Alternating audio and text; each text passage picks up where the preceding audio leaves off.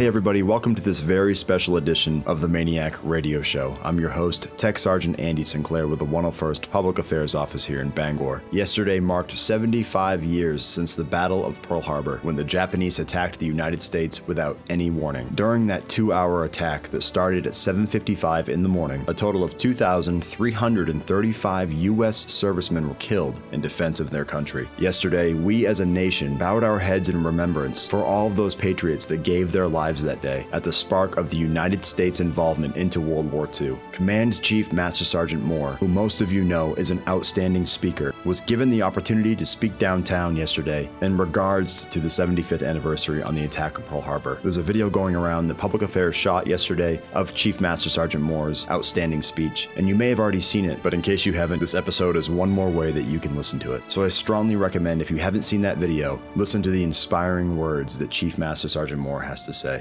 Here's the audio file.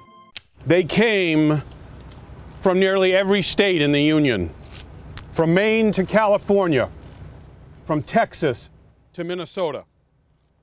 They came from the heartlands and the hillsides, from the cornfields and the boroughs. They ranged in age from those barely legal to serve to those who were nearing the end of their service commitment. They came from each branch of service the Army, the Navy, the Marine Corps, and civilians. A diverse group of Americans who, in death, found unanimity as Pearl Harbor casualties. Heroes who, in life and in service, found unity through their sworn oath to support and defend the Constitution of the United States. Now, here on the 75th anniversary of that tragic day, you and I gather to remember and to honor. Theirs was an oath to support and defend a United States founded on the principles and ideals framed in our Constitution.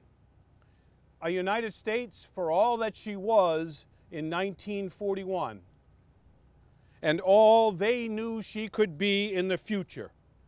Theirs was an ideal. Like the heroes we are here to honor, many of today's veterans hold to a dream of an America where justice prevails, where happiness and freedom are abundant, where neighbors help neighbors in need where peace and goodwill are prevalent, where opportunity is available to all, where differences are respected, where freedoms are cherished every day, not simply when they are challenged or lost. Where the principle of shared commitment as well as shared sacrifice is taught and embraced, where the dignity of human life is prized where people feel they are a part of something bigger than themselves, something worth protecting, something worth defending, something worthy of a life pledged in service. Theirs was an oath to support and defend against all enemies, foreign and domestic. I believe there is no greater enemy and threat to our way of life than apathy, indifference, and a lack of shared commitment. Some say America is broken. Her best days are behind her. That you and I are powerless to change the pathway we're on. What's done is done. I don't believe that. I believe that is exactly what those opposed to our way of life would choose to have us believe. By convincing us this is true, they are in hopes we will give up on our ability to change the world, that we will forego our opportunity and responsibility to be involved. If you truly, truly want to honor the Pearl Harbor fallen and their sacrifice, then I ask you to live out the ideals for which they fought and for which they died. I ask you to bring justice where you see inequity, to choose integrity where there is deceitfulness and lies, to choose hope over despair, to offer peace where and when there is conflict and strife, to choose love, to fight for freedom when oppression and persecution emerge. I ask you to understand if we truly want things to get better, then we must strive to be better. I ask you to be involved. Do this in the classrooms and hallways of your schools, in your office spaces and movie theaters and grocery stores. Do this at the ball games and in your places of worship. Do this on the floor of your factories and in your homes.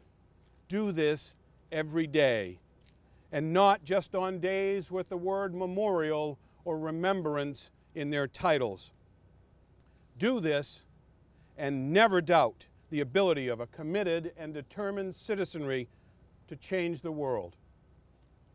I believe this is what John McCrae, author of the World War I poem titled In Flanders Fields, had in mind when he wrote, Take up our quarrel with the foe. To you from failing hands we throw the torch. Be yours to hold it high. As heirs of the legacy of these 2,403 patriots of freedom, let us all, from this day forward, and with a steadfast resolve, hold high the torch of their commitment and their sacrifice to the ideals that have made and will continue to make the United States of America a beacon of hope to the world. Thank you.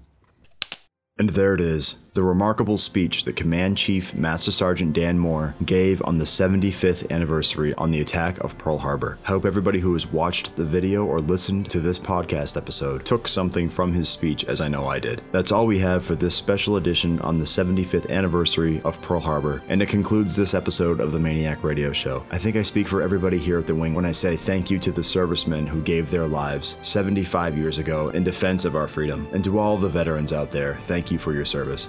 So long.